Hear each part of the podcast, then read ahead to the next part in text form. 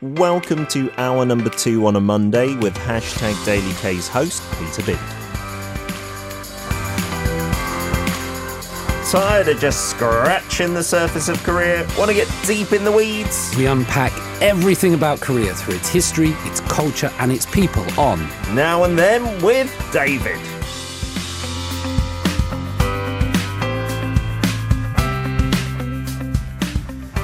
Every Monday, we learn about various parts of Korea, its history, its culture. We go all over the place with Dr. Professor Mr. Tizard in the studio. Good morning, sir. Good morning. Good to see you. Looking super smart. I like this ensemble today. I- I'm trying to do a Denny, who I can just see through the window there. Do you I'm like trying- his purple scarf today? It's a cravat A almost. Yeah, it looks Have like you a, ever worn a cravat, David? I think you could pull it off. Uh, you know, you know, I, I, I do my best. Did you have a good weekend? Did you get caught in any snow? Were you out uh, in Gangwon-do province? I wasn't. I was here, Okay. but there was loads of snow out there, so I saw all the pictures. Oh, I was. I was here, unfor- uh, unfortunately, I say in Seoul, so I missed a lot of the snow. But I had some good time with my friends and caught up. I'm Nice. I'm on a little bit of a vacation at the moment, so I I, Ah, I took the turn time. opportunity, yeah, to to revel.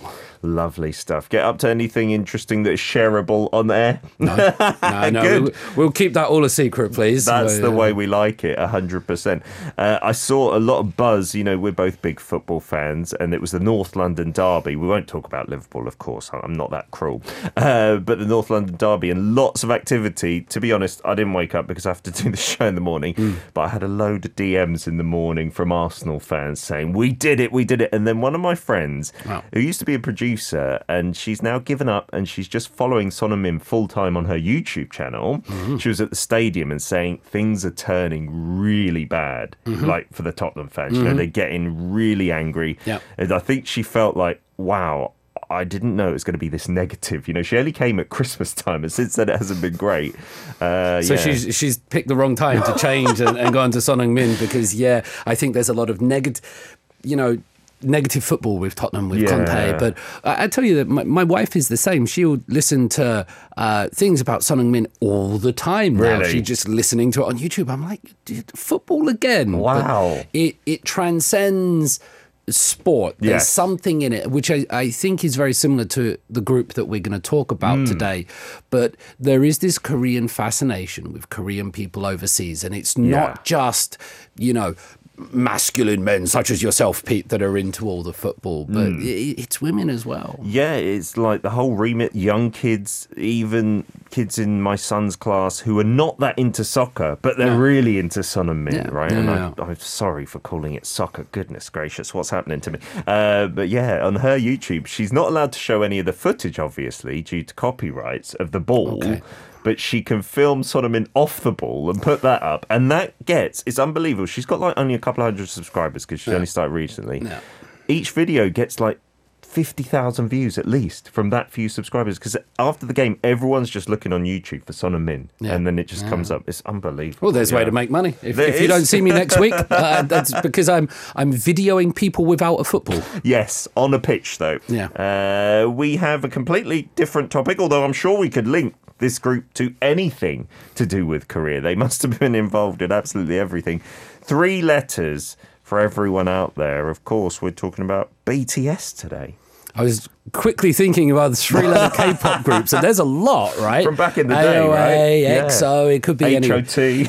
HOT, GOD, Yes. right? Uh, today we're going to talk about BTS, and I, I want to. Coming up, we're going to do like. Yeah. deep dives into cultural and philosophical topics like but today is BTS, and, Yeah. and two things to say about Okay. BTS before we start. The first is it's probably harder than doing Korean history. It's probably harder than doing philosophy because if you get something about BTS wrong or if you say something that's not just go BTS, mm. It means a lot to people. Yes. So I, I, Yeah. I enter this subject with a little bit of trepidation, I want to say, because, you know, for some people, BTS are their boys. Absolutely. I mean, you know, the army has that reputation, Yeah. rightly or wrongly. And we do have listeners who are army, who identify as that. We also have listeners who are on the other side of the fence who are saying, many times, and I like to give a balanced view here as well, they're going too far. Like the army don't react to this. There was a time period of Daily K where we played for a lot of time a BTS song pretty much every day hmm. and not for any other artists. So a lot of the non army were saying this isn't fair. Yeah. A lot of the army were saying, well, they're this popular. So it just reflects, you know, what the people want kind of thing. And I can understand both views. But you're right, there is maybe a bit of trepidation into this because a lot of people on the internet, especially tune in to Arirang Radio, they are fervent BTS fans. Look how many purple hearts we've got in that one message on YouTube from Stacey Wiley, for instance. So what are we looking at? Everything to do with BTS? A Yeah, deep well, dive? well, the history, and here's the second point I want to start before we say, because we cover history here. Mm. Yeah. So maybe I'm suggesting that BTS are. Oh, Oh, Wow. am I suggesting that BTS are like history? Because things move on. The Mm. K-pop entertainment industry is moving at such a pace. Now, there's all this talk about hiatuses and contracts and military service and things like that. Mm. Yeah. But in Korea, on the ground level, Mm. it's all the talk about girl groups. It's all about NewJeans. It's Yes. all, there's this been real shift, and it feels Yeah. like even if you look at the melon charts Mm. and things like this, this is kind of like not their time anymore. and they've had Mm. yeah. the, the best run, and they've done so much for the country, for people's confidence. And so I'm I'm asking the question really: Yeah. are, are, are BTS now part of history rather than modern culture? I'd love to get your responses from, again, both sides of that fence. What do you feel? I know a lot of you were very hopeful, the army that is, when people from BTS started getting into the military, saying they'll be back for sure. What do you think now? You're right, there's a very much changed kind of scene in the K pop music industry. Uh, so, where are we going to start off with BTS? Let's show a photo. We've got lots of photos coming up, by the way. So if you do like BTS, be prepared. This might not be the one you expected to start with, is, but is one of the members aged not so well in 2023? This is what they look like without Photoshop. No, I don't mean that. This is the creator, the producer, and one time the songwriter. This is Bang Si-hyuk, Okay. the CEO of uh, Big Hit and then Hybe, and he's been pivotal uh, in the rise of BTS. And Yeah. now, now this gentleman, he studied aesthetics at Seoul. National University. Wow. He then started, which is a huge thing to do, by the way, to get in there. He then started his career at JYP Entertainment. Oh, nice. So he he has there's this idea that there's this narrative sometimes that BTS they they challenged the existing structure. They came out of nowhere. They were from a small group.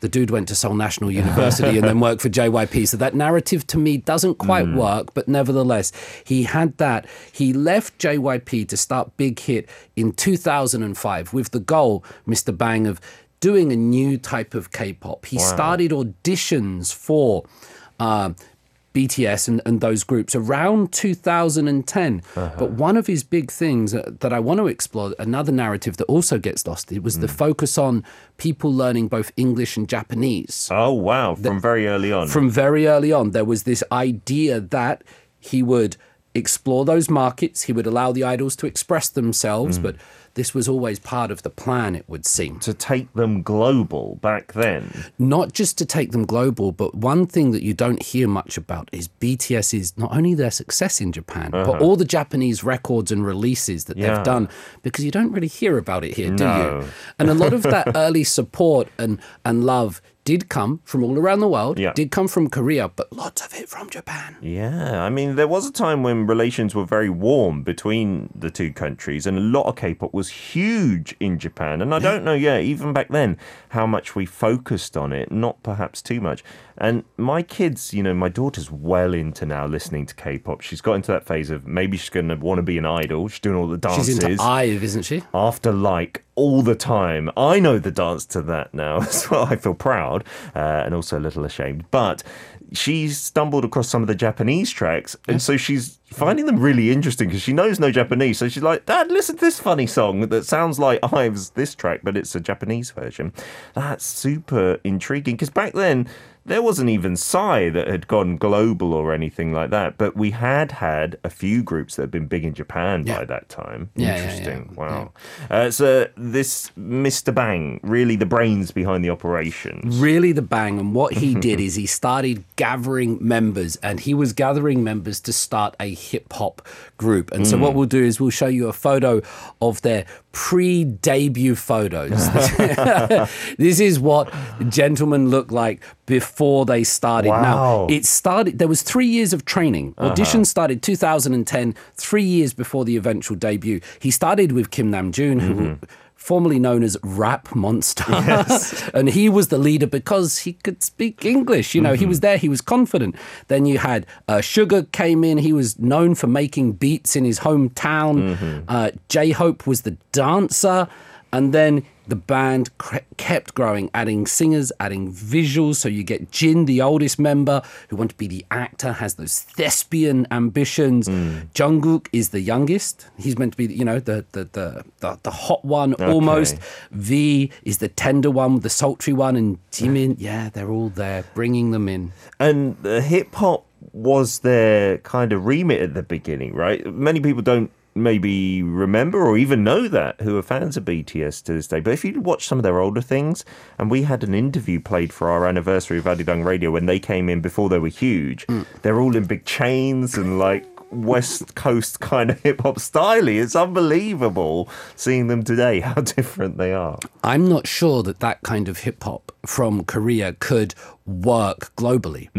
I yeah. think that's a very important point because sure. it does work domestically, and that's what these people are doing. And Korean hip hop is pretty big in Korea. Yeah. like hip hop is huge here. Show But me I the don't, money. uh, yeah, I don't think it's ever going to translate to international success because I think there would be people abroad that look at it and go, "What are you doing?" Mm. Yeah. like there's been a lot of conversations around cultural appropriation that this is kind of cosplay or Mm-hmm. Yeah. concepting. This is not your music, your styles, and that's where BTS started with, and they were really leaning hard Mm. into that um, in the beginning. And so, well, uh, let's take a photo uh, of them because we've got lots of photos for you Okay. here today. This is what Pete was talking about. when they start, they're they're bulletproof Boy Scouts, and and they try with their first album, Too Cool for School. They're looking at this is 2013. They're looking at being this hip hop group, and Wow. and that's the image. And I don't. I don't think that kind of image is going to get international success. No. And so it's really important to see the evolution. It Yeah. worked for some people, but you've got to allow people to grow, I think. And that's why the BTS narrative is so interesting because that's how they started. Yeah, and look where they are today. We'll get to the in between after this from BTS. 불타오르네 fire. 불타오르네.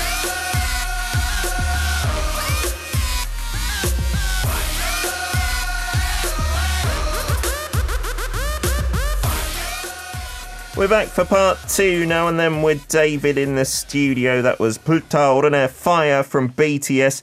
Very much that energy infused hip hop vibe to that. And I remember when I first started doing this show, 2016 these were the types of songs that we were playing from BTS as yeah, well. Yeah, I think yeah, this was a bit before, but a lot of people saying in the chat, and I'd say this is mostly non-army from what I know of the listeners.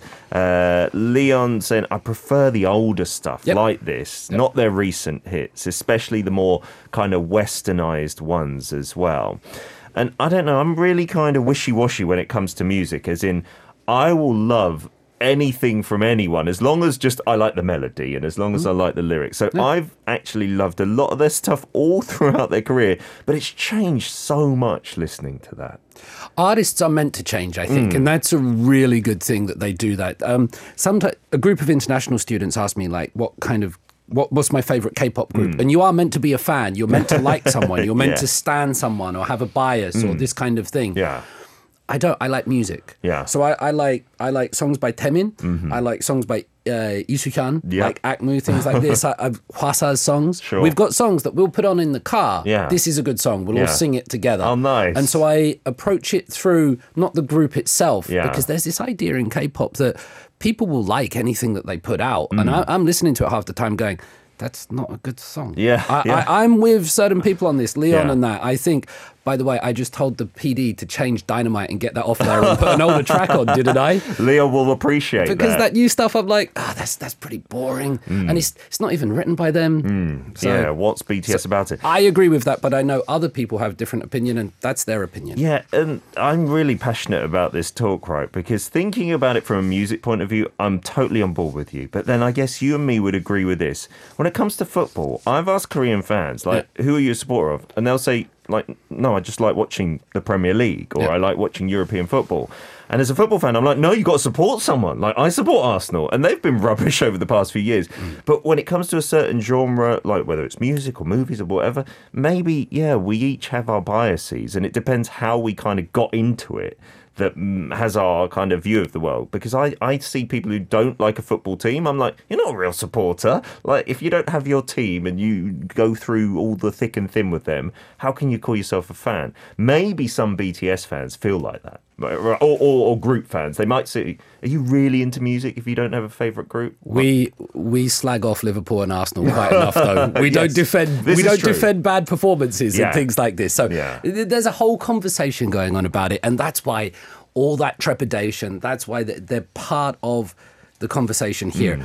Now we.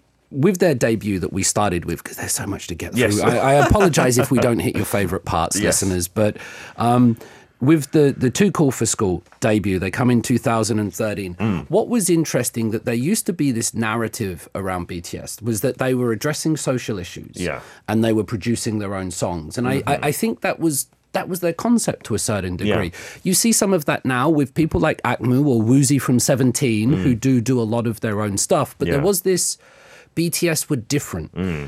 They were put in the same breath, not in those early stages, but like, do you remember BTS and the Beatles and this kind of Mm, conversation yes, that was going on? because they were they were being presented as credible artists who wrote and produced their own music, which is why I think that later change Mm. towards Western music that they didn't write was seen as kind of going against that initial image. But Yeah. they were they were addressing social issues in the beginning, and that's very sort of not K-poppy. Yeah, and they were. I remember, despite not being as popular nowhere near as now, they were getting a lot of acclaim for doing that, right? Yeah, For like yeah. bullying and things like Yeah. this, approaching those topics.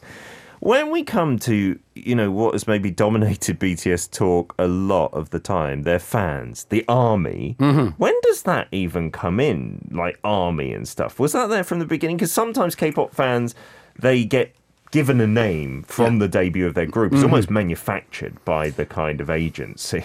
Right? These days in K-pop, a fan group will determine uh, uh, a group's success, won't they? You Yes. know whether the fans will buy it. So around a year after the debut, in 2014, you get this. Army, the official fan club, came together. This is Army is short for Adorable MC for Youth. That's army. That's army. Wow. And there's there's so many symbols associated with it. There's uh, I, I, one of the members has it tattooed on his hand. I believe Really? it, I, it might be Jungkook or Jin. I'm sorry for Uh-huh. getting it wrong, but has army like tattooed on on his fingers there. So it's this really big close connection between the group and the people. Mm. Army without BTS, there is no army. I don't think because Yeah. if you go online, you see all these streaming information and what to do and how to support. These days, fandom is performative. Hmm. Without BTS, there's no army. Without army, there's no BTS. It's a real symbiotic relationship between these. So I, I think you we just have to at least acknowledge from 2014 the presence of army. Yeah, and I mean the the name itself, I think, lended to some comparisons with being a bit too almost military like in their their positive adoration of the boys and not taking any negative you know size of it. But i do want to say you know knowing many of our listeners now who are army there's a whole scale of army fans right? You can't paint them all with one brush. There are some more reasonable fans out there. There are some unreasonable fans uh, in there as well and then I don't know if you like BTS's music, are you then automatically army? I, I don't think so, right? It's, it's a kind of complex situation. Yeah. Let's let's just make sure we get this to get through this first mm. stage. And, and thank you for the listeners telling me it's Jungkook, by the way. Okay. I, I, I got it. I was 50% there. Yeah, I was I was there, right? So I, I, I do know my stuff sometimes. In BTS start with this school trilogy. Uh-huh. So they get their, their second entry in the school trilogy um, is an EP in 2000, September 2013. The single comes out NO. You can see on the screen there the, the the concept. thing. Look at the chains. Wow. These are, it's it's you know 90s R&B, isn't it? Yeah. That look kind of thing. Wow. And they follow this up. The last entry in the BTS School trilogy, which is the Skool Luv Affair, comes out in February 2014.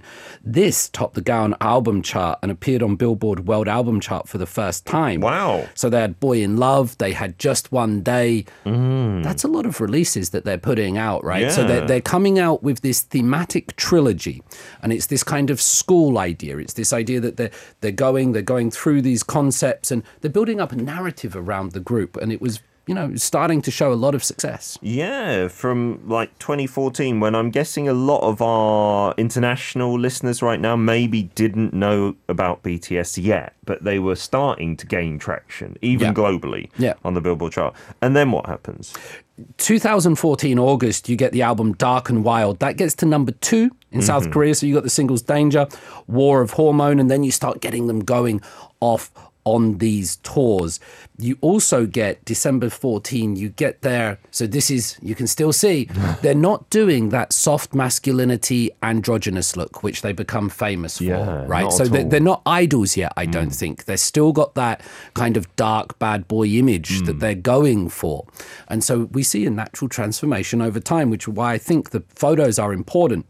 Around this time, they launched their first Japanese studio album, Wake Up, in December 2014. They do their first Japanese tours and they really start dominating that market. If you look at where BTS get their views from on YouTube, Japan. Really? Japan, Japan, Japan, Japan, Japan, Japan, Japan. BTS are huge in Japan. Of course, they're huge all over Yeah. the world.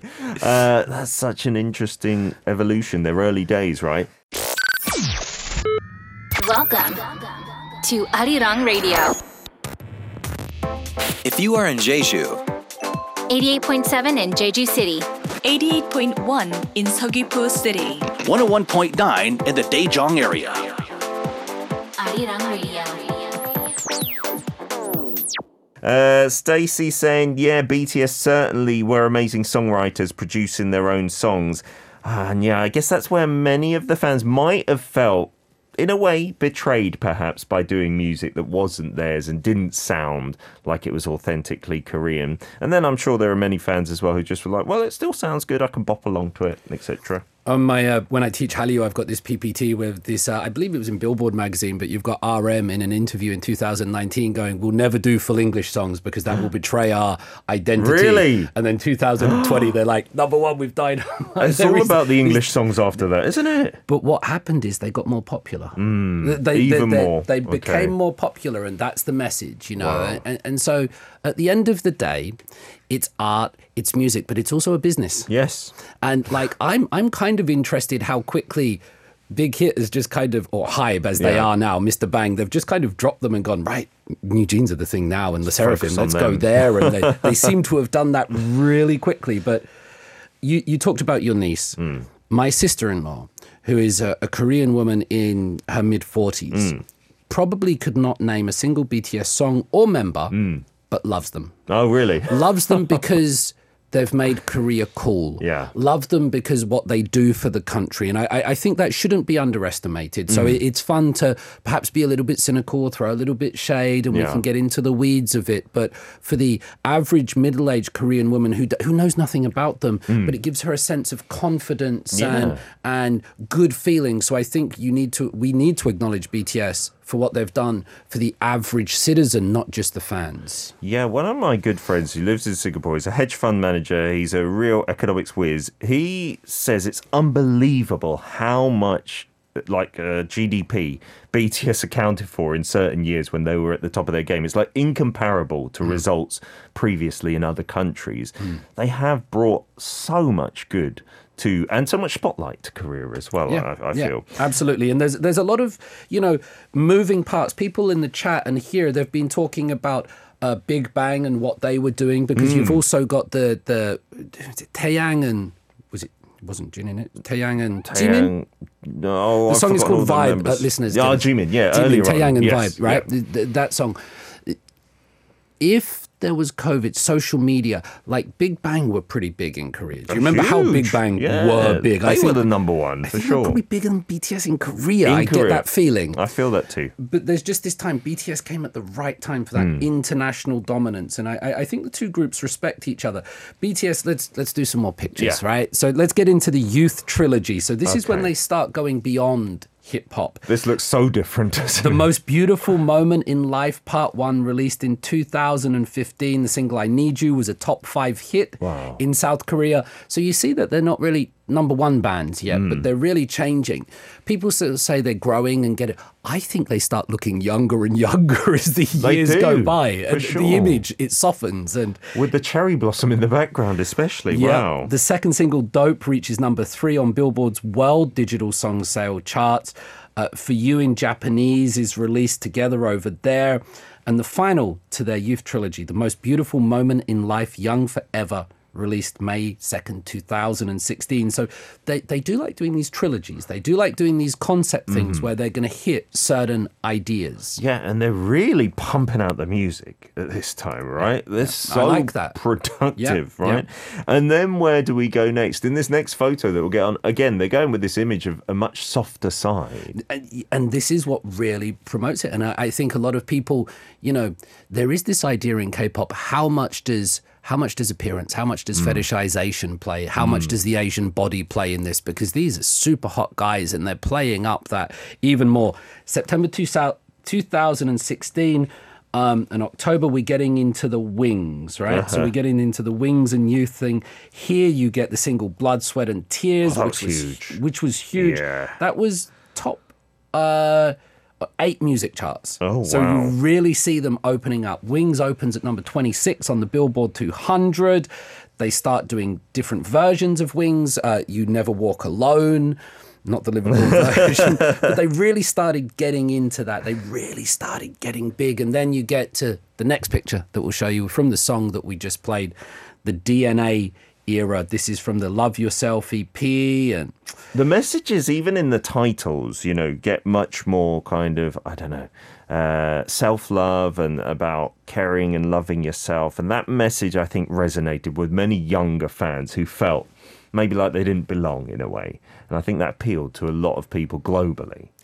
there's this thing about K-pop where there's a sense of community, there's a sense uh, a sense of sanctuary, a sense of belongingness that you can be um, uh, a 70 year old grandmother or you can be a 14 year old Mexican, you you can be a, a transgender Ugandan, and you can all be part of this community together. And that's something that K-pop does, not just BTS, but BTS have been known for that, bringing together a, a wide range of people, wide ranging, and giving them something to connect with, something to give them hope, something to make them feel accepted. And I think that's a really beautiful thing. Yeah. And I, I, I want to support that as much as possible. I think there's a very interesting academic perspective that it comes from a country which is pretty conservative in certain gender and, and sexuality issues This is true. but they still get to bring people together like that. That's pretty unbelievable, isn't it? And that's a really interesting kind of juxtaposition there. We've only got a minute and a half or so remaining, David.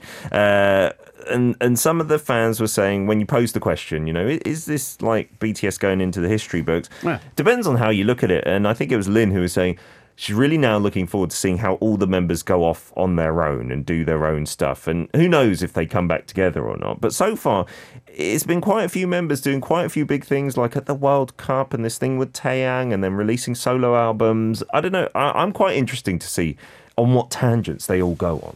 I'm quite interested to see what tangents they all go on because we've seen RA, uh, sorry, I've seen RM's uh, music that he's put out. I've seen live performances.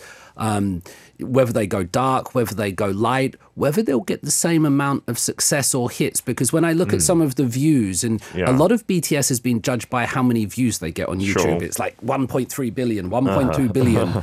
The solo stuff gets nowhere near that, Hmm. and so it'd be interesting to see if the the conversation go round to the actual music itself, Yeah. rather than the popularity.